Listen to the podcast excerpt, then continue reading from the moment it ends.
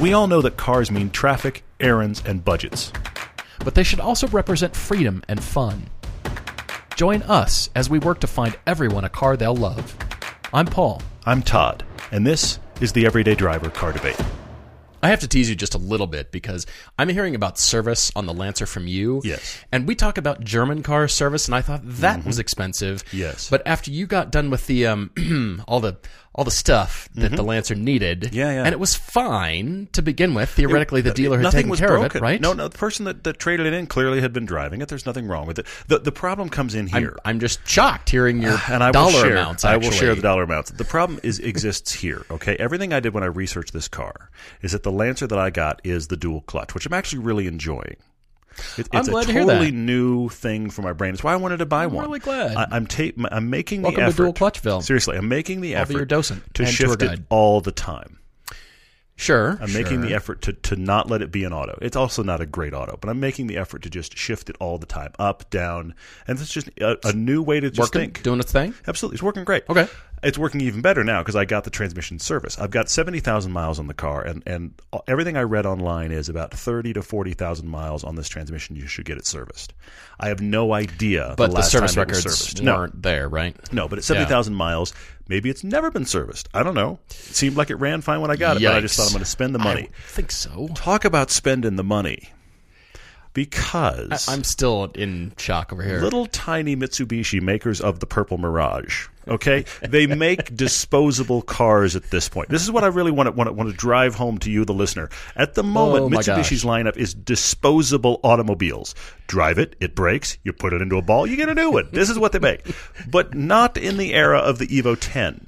Where they had this dual clutch and a bunch of other tech that apparently has vanished into the four corners of Mitsubishi. I don't know. It's like vanished like dust. Right. They Okay. don't exist. Everything I read was this transmission needs to be well serviced, and it has a like, do not deviate. You must get this transmission fluid fluid. So I went Okay. to our local guys, okay, Cox Auto Yeah. here here in Park City. They're fantastic. Yeah, they are great. They they like us. They they do all kinds of work for lots of enthusiasts in town. Their stuff is great. So thank you to Kyle and Ashlyn and those guys. Took it there, and I told them this is this transmission, and it's Mm-hmm. finicky and it needs this stuff. Now these are the same guys who, when I brought them the Lotus, went, "We like a challenge. We'll we'll, we'll, we'll research the heck out of it. We'll take it on." Okay. Here's an easy to service Japanese reliable Exactly. automobile. Here you go. Easy, right? The uh, the transmission takes two gallons of fluid. Okay, fine, whatever. It's two hundred dollars a gallon for the liquid. I want to know what's in this liquid. Is two hundred dollars a gallon, I mean, I haven't researched and I don't exactly know what's in it, but what on earth? And the uh, What, transmission what on earth filter. is two hundred dollars a gallon? What Seriously. fluid? I agree with A- you. Anywhere, Yeah, milk, agree with you. water, oil, coffee. uh, name name liquids. Yeah, I agree with you. Find a cooking liquid oil, that is also worth two hundred dollars a gallon. $200 a gallon. It's called Diaqueen, SST fluid. Yes, it's it better be made of diamonds with that name and that cost. There's some So- alcohol and wine that is not two hundred dollars a gallon. Seriously. Yeah, you have to go into like really expensive, dusty bottles of wine to beat this. I So, guess that's four hundred dollars in liquid Holy went into my transmission. That was not fun. Also, the TPMS sensors, the car's you know eight years old, those were all going bad. So there's Sure. be replaced. So it was an expensive bill, but the one I'm still marveling about is four hundred dollars in liquid. But, but I can now safely say the transmission's been serviced well. I probably won't have to think about it for three or four years. So yay. Didn't you also mention that the filter for said liquid was also $115? So good Yes. news. And it's not even reusable. No, no, it's it's not. It's a disposable filter when you do the transmission service. In fact, to the point that Cox called back to the part supplier and went, "Did you say fifteen dollars?" And They said, "No, no, hundred and fifteen. And they were like, "What is this filter?" And they got it. and It's a plastic filter with a filter in it, plastic frame with a filter in it. There's there's not $5 worth of plastic in the Oh thing. God, no, of course not. Is it beryllium, But I- palladium, platinum? Exactly. What precious, Exactly, I hear you. hard to extract out of the far remote corners But of I have- Brazil, out seriously. of the earth by strip mining is this filter made out of? Agreed. Agreed. What is the metal? Yes. What- what is it? Yes, what what blood trafficking occurred to get this filter into the U.S.? I'm serious. This is the kind of thing we're talking about. People died to get this filter Exactly. here. It's it's that kind of oh level my of ridiculousness. But here's the thing: everything I'd read before I got this car was that this transmission, which is also in the Evo MR, is do not put anything else in it. Get the factory parts. Get it done right. properly service it with their fluids. Otherwise, things go wrong. And I'm all for properly okay. servicing right. a car, but holy cow. but you've got to be kidding. I agree with you. I agree with you. There have got to be German cars that are cheap to maintain in yes. comparison. Yes, like yes. GTIs. We have a, we have a, Come we on. have a uh, German car maintenance question coming up in the questions in a while. But so maybe I start calling these Lancer lessons because this was the lesson this week. Uh, but I've got brand new Michelin X Ice uh, three winter tires. I'm Oh, they try on? those out. So those Okay, are good. good. And the car's running like a champ as it should. Transmission's awesome, which it better be. And there you go. Yeah. Well, no ice here in Park City yet, but we are going to talk about a place where there is a lot of ice. Oh yes. When I sat down and prepared the car debate here, Todd started speaking Norwegian. He was saying things that I didn't understand, and uh, it's because of his living experience there. And so we would Yes. enter into this car debate from Jo-Kristen. He's in Norway, and he writes to us. A, cars are expensive in Norway, and B, I Oh, yes. Mm-hmm. need a new one. I'm a long haul truck driver, but he's an enthusiast too. Mm-hmm. And so he writes to us saying, What can we do? He sends us actually a lot of links. Yes. Thank you for so much, Joe. And uh, this is going to be very interesting because he doesn't want Japanese cars. U.S. cars there are too expensive. Mm-hmm. Except for pickup trucks. And I do want to put that into a little bit of perspective because I did a, a tiny bit of research that's going to be shocking as well. Okay. And then we have Scott S. in St. Louis, Missouri, who is an eye doctor looking for a new ride. And I think I've landed on your car with Mm-hmm. Oh, a good. healthy budget of 50 to 60 grand. Well, I've got a couple good ones for him. 60 grand for me. I Of course it is. I mean, how about 60 grand for everybody? oh, why- I why don't up, we just I end up using the Paul limiter as well, but I, but, I, but it I happens, say yeah. free rein. Free Exactly. rein. Okay, so let's jump into Jo-Kristen's debate here from Norway. And uh, he's talking about this challenge because he is a Volvo enthusiast. He's Mm-hmm. at an 04 S80 D5. Yes. He's been looking at a Mercedes and E Class, Volvo V60s, E-Class, Yeah, yeah. XC70s, that kind of thing. Five Series BMW. I mean, here we're, yeah. we're talking about. Here's the thing: if, if you really break down Joe's email, and Joe Tucson talk for writing in, but uh, if you really you break go. down his email, okay. By the way, Norway is one of those awesome languages with the umlaut. Look up if you don't know what an umlaut is when I say it. they also have like the, the they have the circle with the dots above it and the circle with the line through it. I mean, words look those cool. exist. They look it looks amazing. They- Yeah. I don't know why there isn't a car named with those fun words, I mean, those Hmm. fun letters in it, just because it'd be fun. There's no tires. Hopefully, Hakkapeliittas are popular there too, as they are in Finland. Well, hopefully. But uh, anyway, so yeah, Joe, thanks for writing in. Uh, here's the thing: he is a Volvo enthusiast. He's owned a lot of Volvos and liked them. But the key thing to take away from this email is, if it's not a Volvo and it's not German, it's not in the discussion here. Kind of crazy. Kind of crazy. Yeah. So he's one of the other things he said that was very interesting is he made the comment where he said he got in a C class and found that he didn't fit very well. His shoulders are rubbing against the B pillar. Mm-hmm, so mm-hmm. he actually sent us a list of a lot of local cars that he could possibly get. One of them is a C class. I'm taking it right off the list because if it's not if it's not comfortable just in you sitting in it, I don't think it needs to be in consideration here. A little bit of background here about cars and the reason they're so expensive in Norway. And that is mm-hmm. because, well, first of all, oil and gas production is a major source of the country's revenue. Absolutely. Ironically, and this could change, it's fluctuated a little bit, something like 37 to 40% of new car sales are electric cars mm-hmm. because of a few things. There's uh, there's uh, reduced taxes, as a matter of fact Hugely so. because cars there are taxed according to the weight of the car and the size of the engine. So therefore, the larger and more powerful that we go, the higher your fees. Mm-hmm. And you have to pay 100%, in some cases, 100% of the cost of the car in additional taxes and other costs. Yep. Holy moly. And those taxes are waived for electric cars, which is one of the reasons Tesla has been incredibly successful in Norway to the point that they have often outsold every other car. It's been for Tesla the most successful country as far as per capita. However, the flip side is people are waiting six months or more to get their Teslas serviced hmm. in Norway.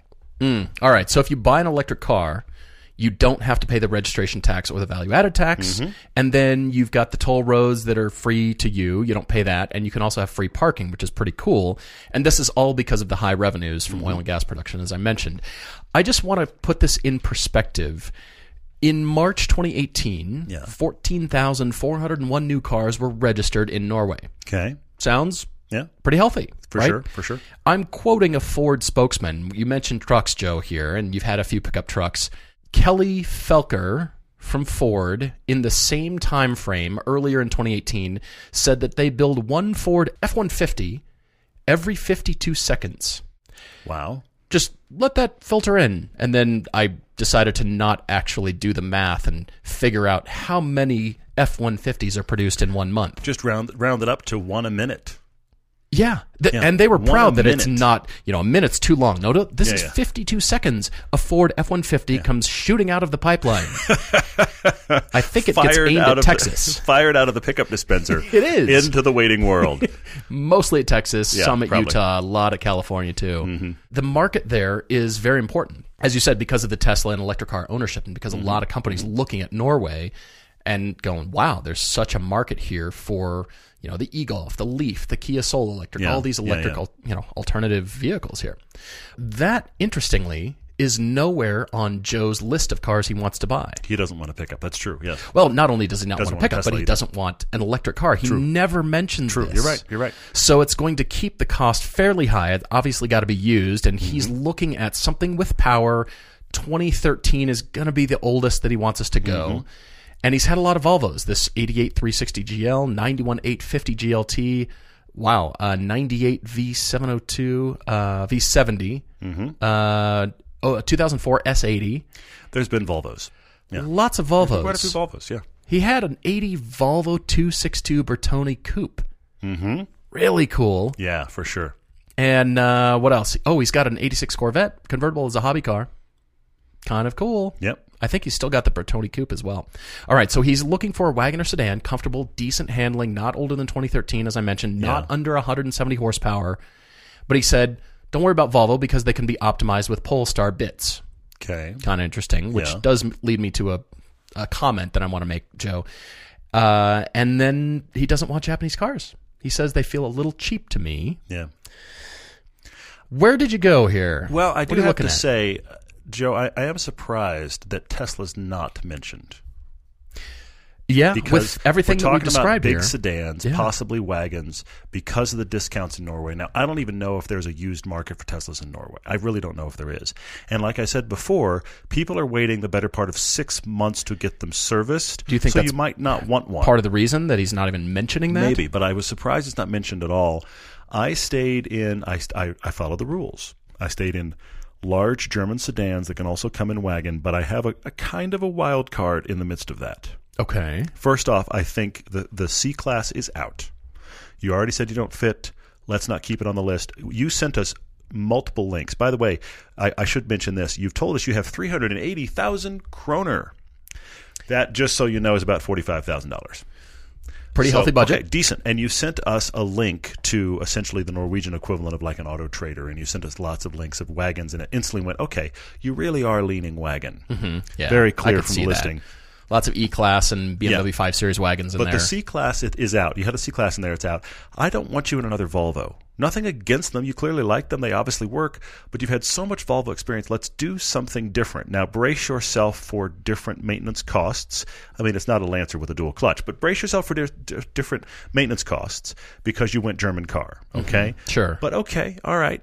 One of the ones you had on your list that I think is a great one is the 5 Series wagon. I, I just like those. Those are just cool. they are cool. They, are look cool. They drive well. Five series wagon. You had a link to one that was a diesel. You're coming out of a diesel. Nothing wrong with that at all. I have to also say it. The E-Class Mercedes. This is the king of the German wagon. It just it just is. Hmm. Yeah. German wagon E-Class done. That Yeah. that gets it done.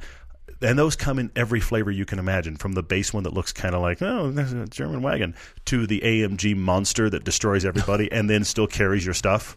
I mean, where, where in the where in the sliding Yeah. scale can you be? It destroys everyone with four passengers and all your stuff in the back. Yes, exactly. It's like the Autobahn Cruiser and Country Killer. I mean, a it's trailer snapping in the wind behind it. possibly, yeah. It, well, the trailer's airborne because you're going so fast. Right. It doesn't even need wheels anymore. Yeah, it's just got little little airfoils. It's awesome. Put an airfoil out It's a floating trailer. It's Anyway. AMG accessory now. Fantastic idea. You you mount one of those big Corvette ZR1 wings upside down, and your trailer flies behind your Oh. E class. I'm solving problems here. Problems we didn't know existed. no, I like this. Anyway, so there's that. I do think the E class is a great one. I have kind of a wild card for you, though. A wild card because I didn't find them in Norway, and it led me to, to, to ask a question. Is what's wrong, and, I, and I'm asking you, Joe, what's wrong with buying a car from somewhere else and taking it into Norway? What are the cost repercussions of that reality? Because if they're There might charging be you, some. I'm sure we there are. haven't investigated all But that. if they're charging you taxes and doubling up uh, extra fees anyway, what's it matter if you brought the car in? like go shopping in Scotland or something. So for here's something my different? thinking. I think what you should take a serious look at is the Audi A7. Hmm. Big sedan with some wagon usability. I think it's better looking than the A6 wagon. They've been out a while now, which you can get deals. So here's my wild card idea for you. Go to Germany, my friend, and buy a used A7 in Germany and rock it down the Autobahn hmm. where it was designed to be. Any of these cars you could do it with, but the A7 I didn't find in Norway, which made made me think this. And then drive it back to Norway and enjoy. I like that car. I like that car for you, Joe. I, I mean, I'm wanting you to have a German car experience. And again, completely. nothing against Volvo, but I'm going to work my way back to it kind of in a roundabout way. And I did break a rule here by a car that I suggested, but it's a car that we cannot get in Mm. the U.S. And that's the reason I suggested. But I, I know that you said Japanese cars feel cheap. Yes, I know he did this. say this. And I like the V70s. I like the 5 Series wagons Mm-hmm. for you. I like all those. I think the 5 Series, honestly, are going to be a bit of a more enthusiastic driving experience. I would agree with that. Power aside. Yeah, yeah, yeah. So I look at this 2016 Mazda 6 wagon. Hmm. Now, Good looking car. Interesting car. this is the wagon. It's actually pretty cool looking. Yeah, yeah, yeah. And all right, it doesn't quite meet the horsepower requirements. It's a Japanese car. It fails in a lot of areas, but hmm. I at least want you to have a little bit of car sorbet to just go hmm, drive it and go experience this. Maybe you already have. Merely a suggestion, just because I'm impressed with the build quality, and I think Agreed. this Agreed. car feels better than the price indicates. Mazda's Every doing that really time. well right now. Yep. You and I get in a Mazda and we think these cars feel more expensive than they should. Mm-hmm. How are they doing this? And there's other car manufacturers which is quite the opposite. Tesla's on that list. Yeah. Interiors Yeah. do not feel what the car costs. This is true. This Mazda is is, the opposite of that, and that's why I encourage you to give it another. Mm-hmm. chance. Just open mind, and if you still feel that way, that's perfectly fine. Go back to the German cars. I Mm-hmm. agree because you're going to get that solidity, the the engineering, all that stuff. But the Mazda is there. It Mm-hmm. really is. I had a Mazda six uh, as a rental car over the summer, and just Yeah. continually impressed by this thing. And had some passengers, and they got in and thought, "Well, this is nicer than I thought." Yeah, And when you yeah, get yeah. reactions like that from you know friends, people in the car, that's worth a second opinion. That's worth a second look. I and agree. it might have been a while since you've been in a proper, well sorted, well engineered, kind of a luxury Japanese car. Okay, I see where you're I'm going. just I see saying. where you're going. Okay. I do love the German cars, as I said, but looking at your Volvo love Mm-hmm. and looking ahead to maybe pulling back and saving money. This, by the way, this um, this Mazda 6 wagon is 349,000 kroner, so it's 40, 41, somewhere in there. Somewhere in there, yeah. So I'm looking at Polestar, and I'm looking at the future models, the two and the three. They haven't really been announced yet, but I'm looking true, at true. this as a an interim car. You're Mm-hmm. still enjoying it. I do love the A7 suggestion, but then kind of for the one after that, Polestar reinventing itself as a brand. I'm Mm-hmm. continually impressed with what they're doing.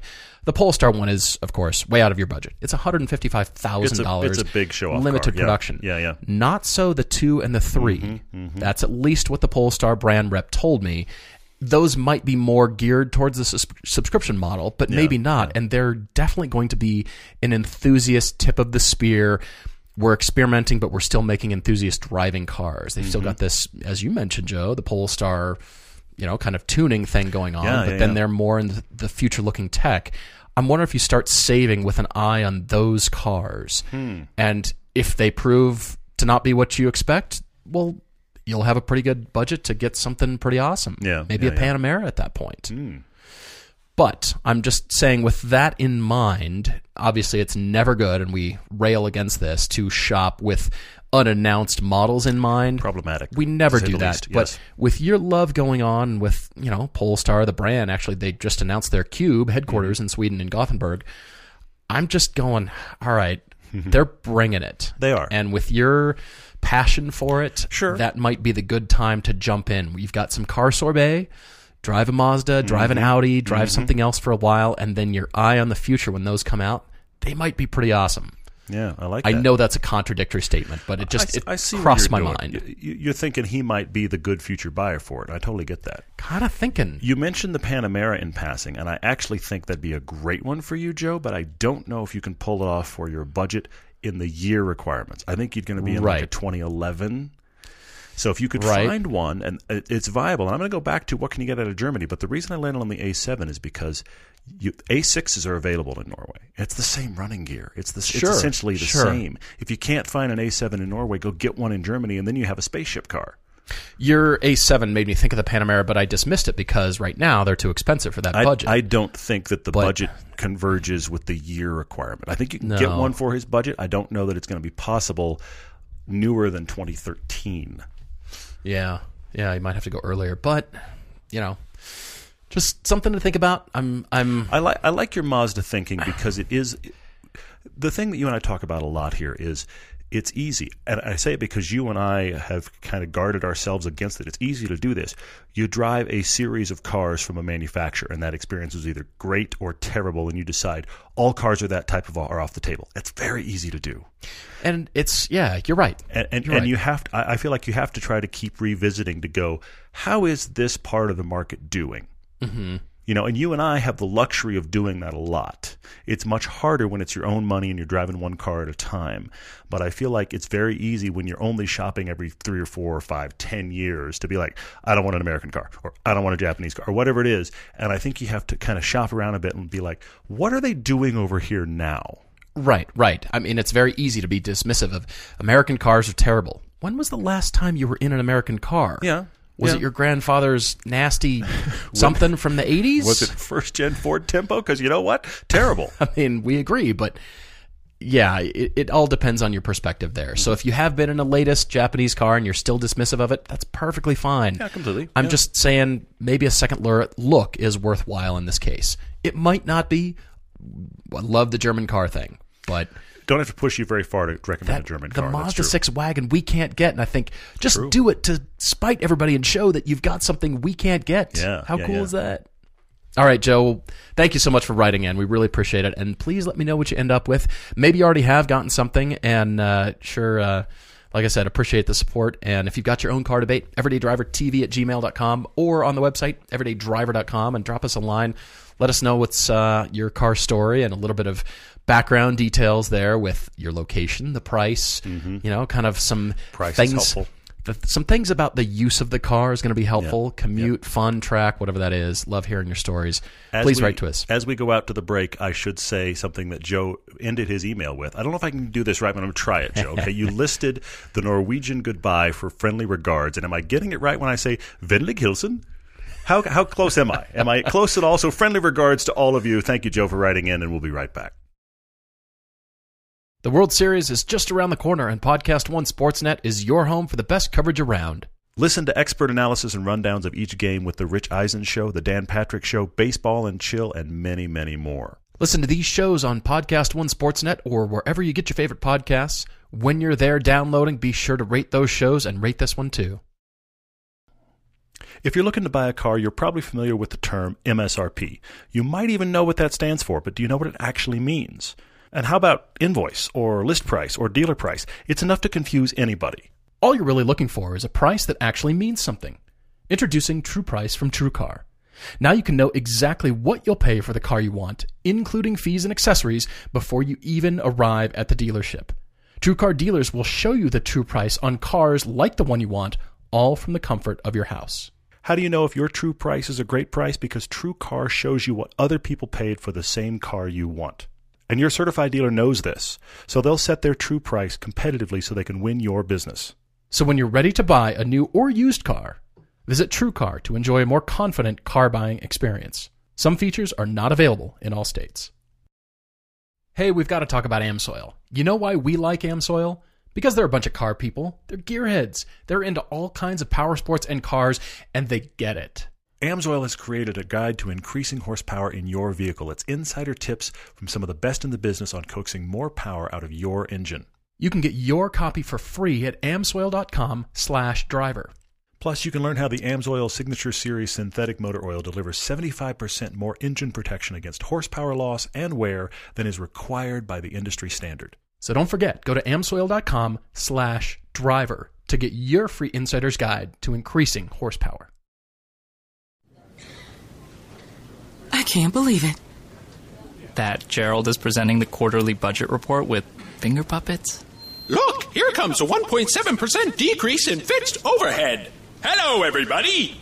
No, I can't believe how easy it was to save hundreds of dollars on my car insurance with Geico. Who are you? The projected increase in organic Q3 revenue. Hooray! Believe it, Geico could save you 15% or more on car insurance. Scott S. is in St. Louis, Missouri. He's an eye doctor looking for a new ride. And Mm-hmm. you might think this is a foregone conclusion if you're, you know, an ophthalmologist, optometrist, a dentist, a doctor. Silver 911. Thanks for writing it, Scott. Anyway, moving on to questions. Just kidding, Scott. He is a 39 year old optometrist in the St. Louis area who drives a lot of flat and winding two lane highways. He's looking for the, the smiles, which mm-hmm. is, let's be honest, the entire reason the Hellcat engine was invented. It's the smiles. Well, and it's it's most of the reason that you and I do this to try to get people into cars that make them smile. Yeah, Or absolutely. you can also laugh at the absurdity of your own car. We welcome that as well. Look at the things that I own.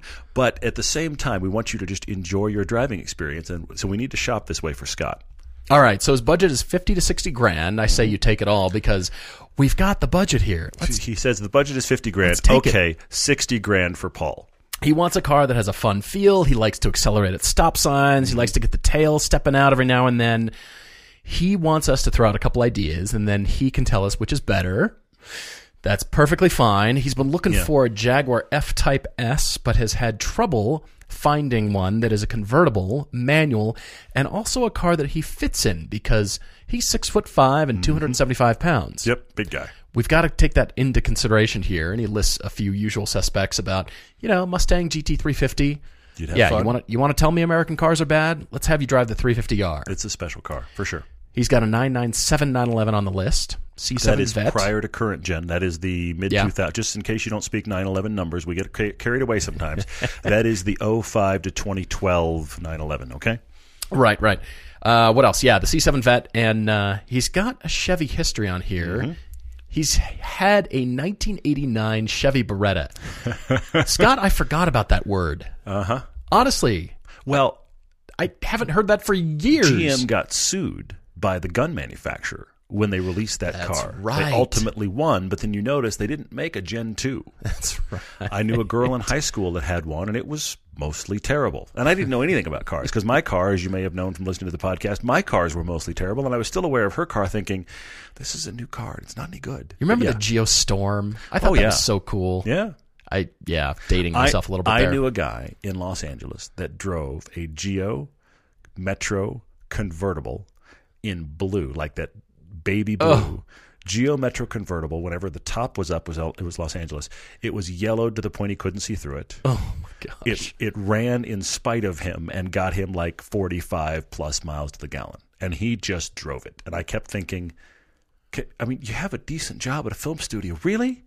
Convertible Geo Metro? Come on, That's man. what you landed on? So, anything else? You could kind of go wherever, and it's going to be anyway. If you want a brief history of Geo, it, they were actually built in the Fremont factory that is now the Tesla factory. As a hmm. matter of fact, that factory has built cars since like the late 60s. Hmm. A lot of GM cars, but it was the joint venture between General Motors mm-hmm. and Toyota Manufacturing, and they called it NUMMI. It was a strange acronym there. NUMMI, it was yeah.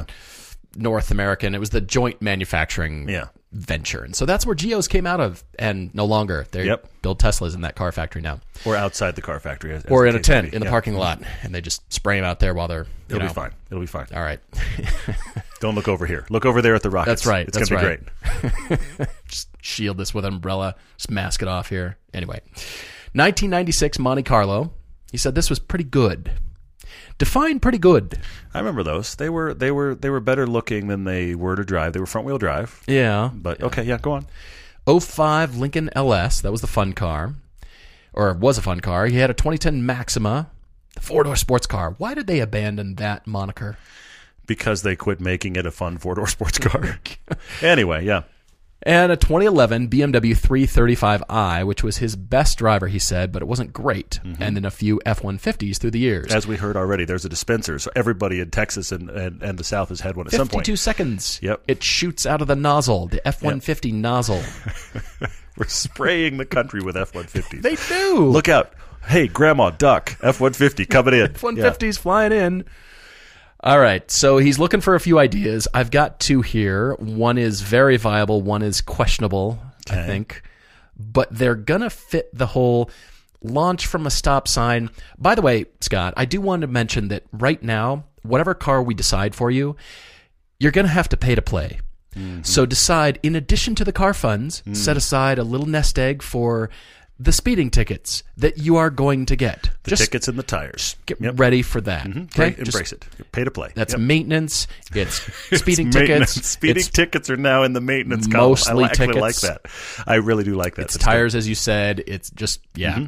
all in this little kitty cash Mm-hmm. pile over here. Maybe you have a second checking account, you know, and that's just the you feed that It's the car fund. Yeah, Uh-huh. there you go. because it's going to happen. You know you're going to get pulled over. It's it's happening. Mm-hmm. It's coming your way if it hasn't already. All right, so where'd you land on uh, some cars for Scott? Well, let's see. Again, his four that he listed GT350, love it. Uh, two generations, almost two generations back, full generation back of 911. Mm-hmm. That's C7 Corvette, which you know from listening to us, we really, really like. And he wishes he could get that F Type. Now, I'm going to back your play on the F Type. Fantastic car. I'm sorry you can't find that spec. I'm not surprised you're having trouble finding that spec because the, they they have the manuals, but they're not that common, and it seems like most of the manuals wound up in coupes. So the fact Yeah, that you're having true. trouble finding it in convertible does not surprise me. I say keep looking.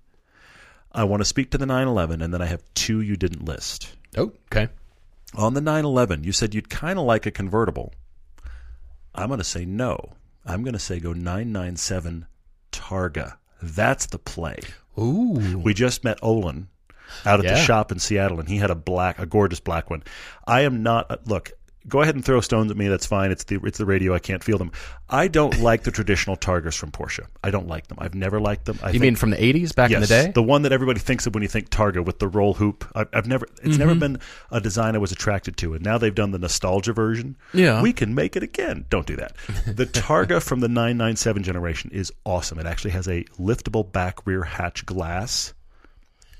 It's got the wide turbo hips on it. Yeah. It's a fantastic generation of the 911, and you can get the convertible option without it being a convertible. It's a good point. So I think 997 Targa if you're going to shop 911. That's my thought there. Hmm. You didn't mention the Boxster, and my question is why? Maybe this is a fit. little convertible that fits most people. I mean, 6'5", 275. I know, but but that seems to be. I mean, Chance is every bit as big as we are. Okay, Mm-hmm. everybody I know that's been a big guy fits in the Boxster. The Miata Yeah. becomes a clown car, but the Boxster seems to fit a lot of big people.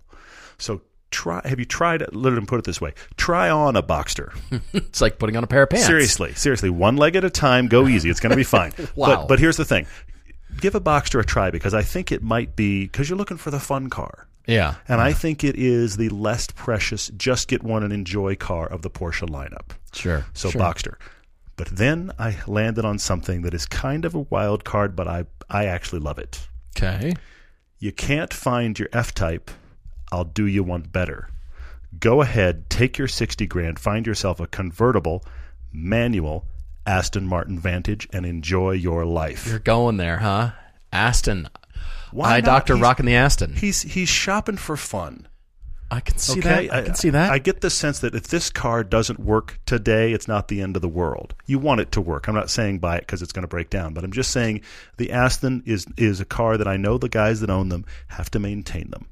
You do. Okay, so some people I know that own them, they just run. They just run. Other other other people I know, they're just like, yeah, this happened this week. So I will admit that about the Vantage, but it's gorgeous. I submit to you that the F Type is being the cheap it is set out to be the cheaper Aston Martin Vantage. Yeah. So just go Yeah, for the I Vantage. Sounds luscious. They're amazing. I, I can see Sound you great, that. look great. They've been out mm-hmm. long enough now. You can get one for your budget. That's the better convertible. Rock that. All right, I'm liking this. You know, Scott, you mentioned a C7 Vet, Mm-hmm. which I really liked. And I don't want you just to have a C7. I want you to have a 2017 C7 Z06 I found for 60 grand. Seriously. Manual. It's got that removable top as well. Yeah, yeah, You yeah. Can, it depends on who spec'd it, what kind of top it comes with. Wait, you found one for sixty grand? I did. I found multiple for sixty thousand dollars. I, I, that's not good news for me. I, I want that car already more than I should. And It's sixty grand out of my reach, but bad enough that I make th- horrible thoughts and decisions. Yeah. Sixteen thousand miles, Wow. seven-speed manual, six hundred and fifty horsepower. Mm-hmm. And torque. You want, you know, to really earn those speeding tickets? Yes. Buy this car. Honestly, it is a laugh riot. You could simultaneously leave that stoplight sideways while leaving figure 11s. Figure that out. Just, just, just. Yeah. There's the my my ophthalmologist just left. He just left. There he went. Optometrist. Yep. There he's out the door. I'm I'm really wondering about this car for you because we noticed that we're pretty comfortable. It's a it's not a huge car, but it's a big car. Mm-hmm. It's a big sports car, but it's going to fit you just fine. And the power of this car, I think you're going to wonder where was this power missing in your life. You're going to wonder why you hadn't discovered this kind of power yet. I think you're going to wonder why somebody allowed you to put license plates on it. I think that's what you're going to wonder. Every time we got in this car, it's a laugh riot. We cannot believe this car does what it does. You have to deliberately try hard. You have to think the headspace of, I'm going to try to drive the speed limit. I'm gonna try. Then fail. And then you'll promptly fail. Yeah. But I'm going to try every time you leave the stoplight. Remember the owner of the Z6? I'm sorry, sorry, the C6 uh, Z06 we had for the Corvette film? Yeah. Yeah. He dwarfed both you and I, and he fit in his C6 just fine, and he got in the C7 It's a great well. point. Sam. Yes. Yeah. He was large. Sam is no, no. Sam is huge. and, and, and to Sam's credit, please don't misunderstand me. Sam, Sam is not a fat guy. No, he's just Sam tall is just and wide. enormous. Yeah. He's like what you picture when you think of what the Vikings to look like. That's our friend Sam. Okay, and he climbs out of the C6 like it's no big deal, and he got in the C7 like it was no big deal. and he is one of those rare people Like that when I stand by him, I think I'm a small person. Right. He's in the C6. You're right. He fits just mm-hmm. fine. Yeah, I'm thinking about this car for you, Scott. You've got to at least experience this. And For now sure, that they're sure. 60 grand, The Z06 for that. are that you is kidding me? That may be one of the best performance buys out there right now. If you're really finding them for sixty, that's shocking. I was amazed that you can have them for that. I went hunting and I thought this is a very out there alternative. And it's not a car we recommend ever, Okay. really. it is a 2015 Nissan GTR Premium for 60. Ooh. No, I take that back. 65. It was like 64.9, somewhere in there. What year? 2015. Oh, good. Oh, wow. So it okay. has all the upgrades. Okay, Everything right. new about it. This Not a one convertible? had. Yeah. Uh, yeah, it's, it's not a convertible, not a manual. Mm-hmm. It's got lots of power. You're in wild card territory, but there might be something there. 39,000 miles. It's gray. Obviously, the all wheel drive. Yeah, 64.9. Hmm. But holy cow. That's a lot of car for You're into too. a Nissan GTR. Mm-hmm, You want to punch it at a stoplight. you- You're going to have to do work on yourself somehow. You're going to need an eye exam after You're that. gonna, you're gonna drag people with you out of the light. Yeah, for I sure. think it compresses your eyeballs. I think it actually changes shape. Possibly. Under acceleration, and, and your vision blurs in this car. We're making eye doctor jokes. Look out! I had to come up with eject, something. Eject, eject. Okay, yes. All right. Well, hopefully that helps, Scott. We're really interested. If, uh, like I said, you haven't already bought something yet, we're curious as to what you get. You've got to, yeah, power, eyeball squishing power. Come on, bring it. All right, we've got to jump to questions because we got a ton of them. And I'm jumping in with Stephen S.'s question about the BMW X7 that has been recently released. He's asking, have they finally jumped the shark? And I think by that you mean size, and not everybody is calling it pretty. Let's put it that way. This is their huge brand new SUV that they are desperate to capture market share. By the way, Audi's going to do the same thing. Everybody's thinking huge SUVs. You thought that era of big SUVs was over? No, no, we're Mm-hmm. no. embarking on a brand new Yep. era of ugly. Even more. Well, the new era of ugly. I, I like say that. that. Yeah. I say that because the grill is rather overemphasized. But this is a big truck. It, well, yeah, BMW builds a truck pretty much. But I will be honest, I like the interior and I like the tailgate because it's an actual flip down tailgate with a hatch. Sure. sure. I'm it's the Range Rover by book. this. Well, it kind of is. Yeah, nobody does it but them, and now somebody else is doing it, which is good. It, it is cool. Yeah. Love that they bring it's a it's a short section, Mm-hmm. folds down so you can sit there and you can actually tailgate. It's not just hatch opening and closing. Yeah. and then the hatch, of course, above that. So it's yeah, it's rangy. It's you know all those kinds of things. So I'm I'm kind of digging that feature. Do I want one? No, no.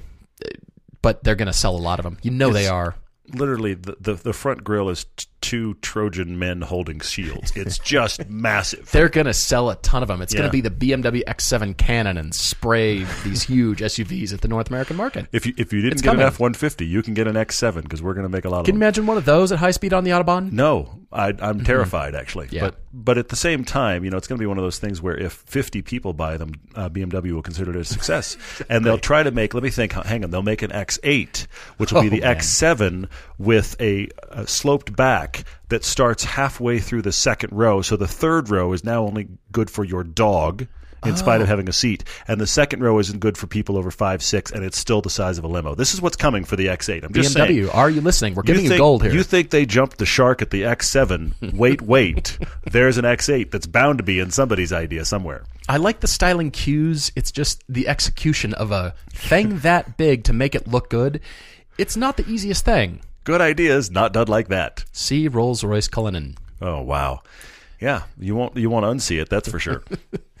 All right, what else did you find? uh, JP Dunphy says, okay, Golf R, Focus RS, Civic Type R. They all have different adaptable suspensions. Do we have a favorite? Who does it best? What do we think? This is an interesting headspace to kind of put myself back in, but I will say this to you a couple surprising things. You may have seen our uh, RS Civic Type R piece. I'm going to stay there real quick. The Focus RS has two settings uh, stiff and you've got to be kidding me. Okay? the track setting on the Focus RS is good for no one. I mean, it's really, honestly, it's not even good for the ring, and that is a track. Okay? It's good Yeah. for the nice, smooth racetracks of the world. If you go down anywhere that has undulations or a pothole, the track setting is a joke. The sports, the standard setting is most cars' sports setting. Now, I'm a guy that likes stiff riding cars, but still, you've got to be kidding me. So that's the RS. If you're a guy like me, the RS is probably fine to daily, but I still would never put it into track mode because it's not necessary. Sure, sure. The Civic Type R does handle corners better as you crank it up into the more sporty modes. However, the steering feel gets worse the more performance based you get. Strangely. It's very weird. Yeah. So those are the two that I remember off the top of my head. The Golf R, frankly, it feels softer than both of those two in kind of any setting. I think in a, a good way, a good sense. In a, in a usable let's commute in traffic way, absolutely. Well, in a good sense, the Civic Type R has the most defined and noticeable settings, short of a MagneRide, short of GM's MagneRide. Yeah, I mean, you could commute in that car and it can just be normal It's dad's impressive. mobile. And then, It by the way, I cranked it harder You know, and got nuts. As you said, the steering feel inexplicably goes. It gets worse. Yeah, it's really not good feel. There's not great steering feel to Yeah. begin with, but it's best in the softest setting.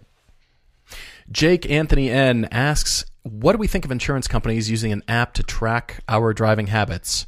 I'm not up for that personally. They're welcome to try. There, this is incompatible with the Daily Triple. These apps incompatible. You cannot. I mean, mm-hmm. if we're going to be good drivers, they need to trust us, and we need to prove that too. Yeah. So we're not doing our speeding and launch control and all that kind of stuff where it's going to be, you know, doing stupid things and we're mm-hmm. not in a Mustang leaving cars and coffee on Saturday mornings. But Well, yeah. the the trust factor has to be there and we have to prove it as enthusiasts. We have to continually prove mm-hmm. ourselves mm-hmm. as great drivers and always improving to say no to that app. Well, yeah, I mean, it- it's it's a personal choice thing, obviously, because the reason that they push it is they'll give you an extra discount because they're now tracking, but that can bite you mm-hmm. because the fact that they're now tracking proves that oh, your rate has to go up. And you and I are clearly guys that drive quickly, mm-hmm. but you and I are also not guys that drive dangerously. And there is a there is a perception in people that are not car enthusiasts in general that fast is always dangerous.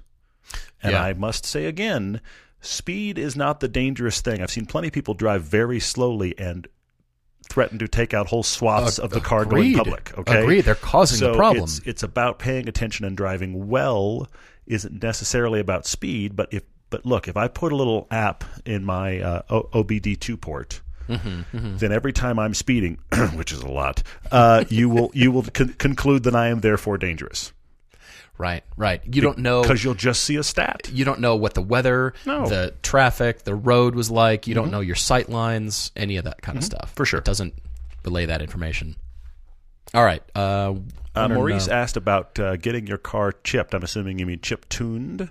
What are our thoughts on that? How do you separate the, uh, the the bad ones from the good ones? Maurice, look, there's a couple ways to tackle this. I, I haven't done this a lot. I've done it a little bit, but I'm going to say this. In general, I'm going to say with go for the known companies, the places that are known to work on that car and have worked on whatever car. Okay, mm-hmm, like Cobb mm-hmm. Tuning is the one that's here locally that everybody knows. Okay, they've been around forever. Mm-hmm. And they've got tunes for just about everything. They got one for my Lancer, in fact. Okay, they've tuned all kinds of stuff. Even if your car, uh, the 86 is a great example. Okay, the 86 when it came out, nobody tuned that car before, but a lot of the known tuning names decided to tackle that platform. That's a lot better than that person, the, the thing you're buying a chip tune from. They've never done anything else, but they've done that car you have. Oh, oh, oh okay. they want to borrow your car so they can screw around with the timing. Now, I will say the only Right. exception there is if you have some local tuning shop that you can get to do your car. They're not a known name, but they're known to do your cars. They have a history and they're down the block. Maybe take the risk on them because if something goes wrong, you go back down the block and knock on the door and go, hi. Maurice, I guarantee you there is a forum thread For of sure. good and bad of the car that you have in mind. People have said, "Oh my gosh, I tried this and it was the mm-hmm, best thing ever. Mm-hmm. No problems. Go for this. Here's the guy to talk to. Call this number." And then there's just an equal amount of stories saying, "I tried this. I Yeah. fought it. It's terrible. I've finally given up." Yeah. There's an equal amount of those stories too, and so you can find those. Like I said, on on forum threads. There's any car. There's a chip tune thread somewhere buried on that forum. Yeah, not even buried very far, for sure. Yeah. James M asked me on Facebook that if I I would elaborate on the rear differential options for 2012 to 2014 Boxsters and Caymans. Does Settle in, everybody. PASM or Porsche Active Suspension Management or Yes. other electronics try to replace those, and how do they do this? And I'll keep it very short and very simple. It's the PASM, the mm-hmm. active suspension management, mm-hmm. versus the LSD. Mm-hmm. Think of an LSD as transmitting the maximum amount of engine power to the wheels in any situation and at any steering wheel angle. Whereas the suspension management just tries to keep the contact patch on the ground. It can't transmit engine power. It can only keep the wheels depending on the the I guess the attitude of the car. Yeah. Whether it's, you know, kind of you know, hard braking, accelerating, whatever that is, that's what it's trying to do. And then working in conjunction with the LSD, trying to transmit all the engine power Mm-hmm. out of it. So think of it as really the mechanicals first and then electronics. It's it's a smart versus a dumb system. Yeah. yeah. Yeah. Yeah. Yeah. And they that. work That's good. together like that. Okay. Uh, let's see. This isn't a track daily crush. It's uh, daily driver weekend track car. Ooh. Which would you pick Oh. to be those combinations? It needs to be both daily driver and weekend track car. Would you go with the current M3, the F80? Would you go with the Cadillac ATS-V? Or would you take the Giulia Quadrifoglio Ooh. M3 Quadrifoglio ATS-V? Are we crushing any of these? We're not. It's just which one would you buy theoretically? It's a little bit of a twist. Which one would you buy theoretically to drive every single day and then also use it on the track? And I'm going to go with the Giulia. Are you? Mm-hmm. I'm going BMW. You might have seen that coming, but Yeah. I'm going with that M3. Yeah. I mean, hey, it's the dialed in one. I get it. But I think I've, I loved the Giulia in traffic. I loved it on back roads and I loved it on the track. I would drive that car every single day. They are they are cool. I have not seen one in a while, and I don't know what the prices are in those these days. Wondering if they've come off their eighty thousand dollar. The used ones have, yeah, for sure. Kind of interesting. Very intriguing. All right. Uh, what else? Uh, Instagram i thirty six Justin asking us our thoughts on leasing certified used cars. He's looking at this option from BMW as an alternative to buying. I say there's really no problems with it if uh, you know they're they've got the CPO done and all the the check from the dealer, and even if they offer it with a warranty. it just be like buying a, a certified used car. I see no problem with leasing or buying. Leasing actually you're maybe actually even safer in that sense. You're might be paying a bit more for it, but if they offer it and everything checks out, I say that car might have come off a lease as a matter of fact, where people are kind of tiptoeing around their car. People tend who lease, I think, tend to treat their cars a little bit nicer than the rest Well, they certainly get all the service done. That's get the big service done, happens, yeah. and they want to turn it back in with you know under the mileage limit Yeah, and yeah. you know no damage whatsoever, minimal wear and tear because you get dinged for that. Mm-hmm. So yeah, I say uh, if if everything checks out, you shouldn't have a problem. Uh, let's see, Ves Vesu V- Vius. I I don't know. That's what I'm trying. Vesuvius? That, uh, well, but not really. Anyway, uh, on IG, he asks about. Uh, we talk about Porsches. We talk about their long term reliability, but I've mentioned a lot that what you have to worry about is the forty thousand mile interval service every Mm-hmm, miles. So 40, 80, 120, and on you go. We've done one of these on the Cayenne. I, I don't think you've done one yet on your Cayman. I don't think you're high enough yet. But he's Right, saying, right. how expensive are we talking? Because the thing I've, I've said a lot, because it's been our experience with the Cayenne, has been that random stuff doesn't break, but your service intervals are coming and prepare for them. So he's going, how expensive are we talking? Uh, please don't go to your dealer because the prices that I mentioned will double. Um, Yeah. But that that service, just so you know, the forty thousand mile service essentially is an involved uh, plugs and all that kind of stuff service. It's all the plugs. It's all. It's essentially an elaborate tune-up. Okay. You've also asked a sub question, which is, could you do it yourself? Yes, you can do it yourself if you know your way around a car. You can do all the plugs and all the. Uh, there's lots of filters that have to be changed and all that kind of stuff. You can do it yourself.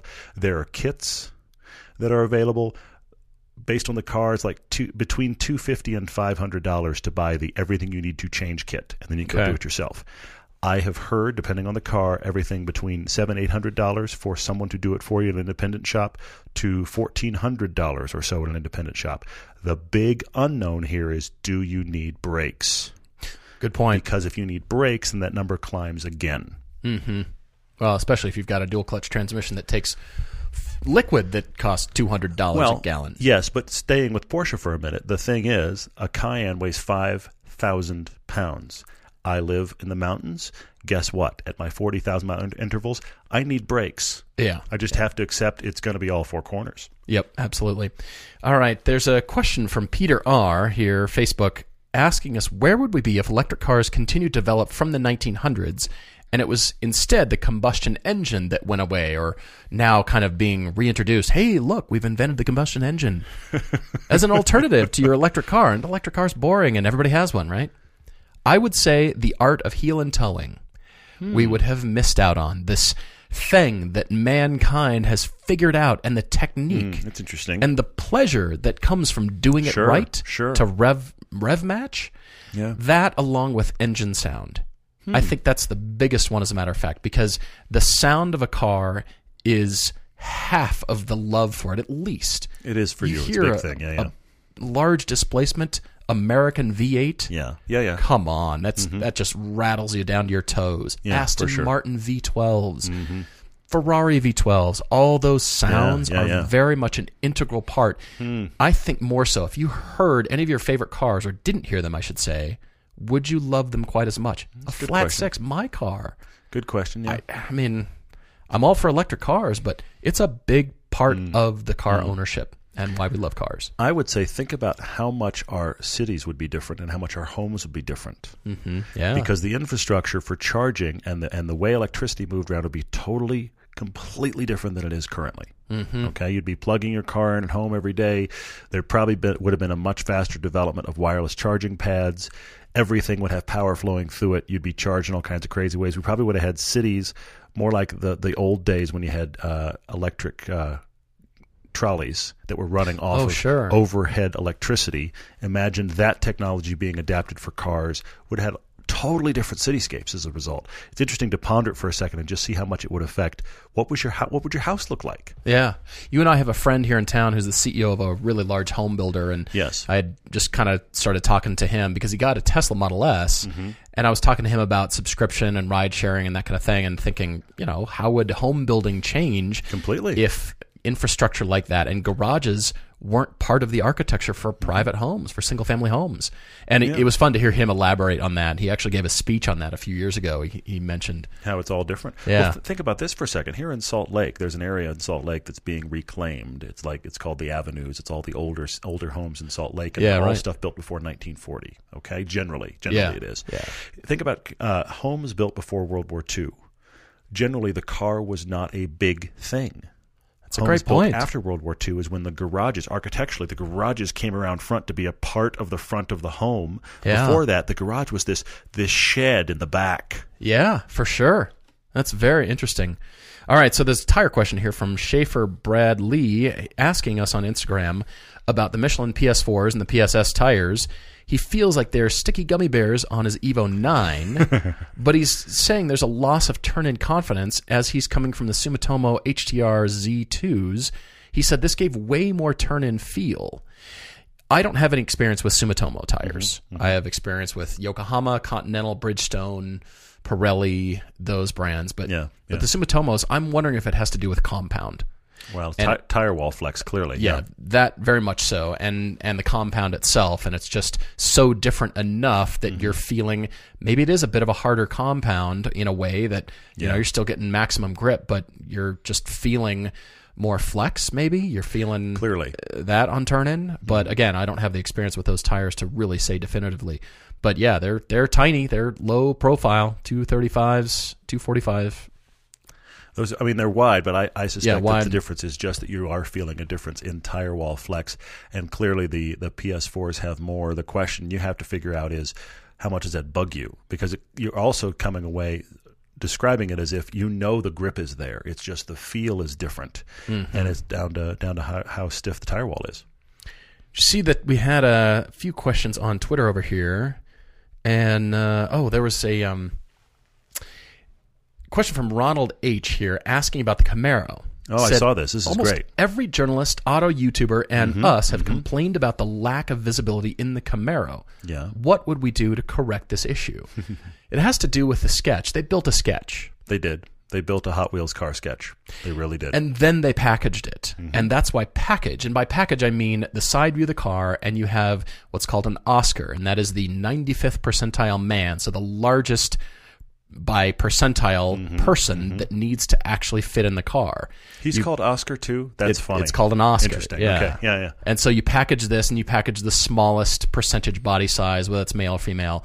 So you have these two different body sizes and you package the engine, the drivetrain, Mm-hmm. the cargo space, and you, you know, whatever the platform is, and you have this, you know, really packaged drawing that you work Mm-hmm. off of to be able to fit everything in. And then, you know, designers try to push on that. Of course they Yeah, do. They're always pushing the, can we drop this a little bit? Can we raise the belt line and make Mm-hmm. it, you know, it affects the design, the overall proportion look of the car. But they're mail slot windows. They're, Yeah, they're tiny. It's a bunker. It's a bunker on wheels. It's incredibly fast to drive, but it is a bunker, and you get used to it. But that's absolutely a bunker. I'm going to say this, and it's going to seem radical, but honestly, what they need to do is start again. we've we've done we've done this era where they came out with the you know early 2000s. They come out with this Camaro that looks like a transformer, and it becomes a transformer. I mean, it actually becomes actually a transformer in the movies. is, yeah. And now they're refining that shape. We need to go to a complete complete rethink. And it's That's amazing the to think the Mustang is so comfortable by comparison. Yes, yes, yes. And it isn't some mo- monster greenhouse, but they've done a much better job. But that Camaro, by its sheer design, it's got those narrow windows and it's got big, high hips, and the rear deck is really high off the ground. I mean, Yeah. really high. Yeah. Stand by one at some point and just see how high the tr- top of the trunk lid is compared to your body. It's way up there, which makes it even worse.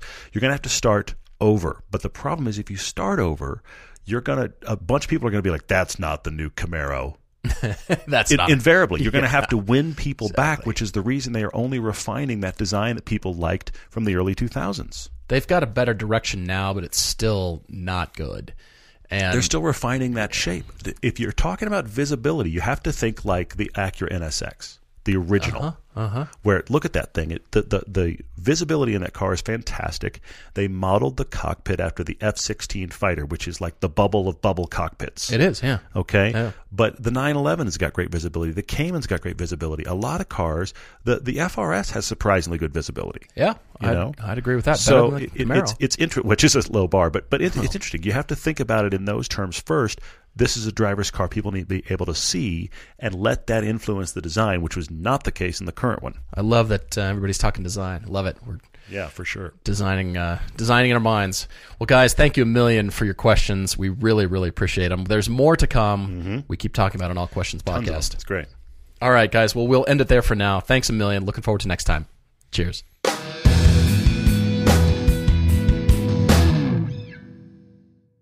Technology Truths, brought to you by Geico. Technology truths. Truth, you will certainly send any text about your supervisor to your supervisor. What's with Janet Spangs? Did she lose a bet with a weed whacker? LOL. And send.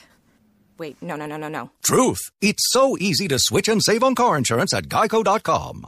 Janet, I think my phone was hacked or something. Geico, 15 minutes could save you 15% or more.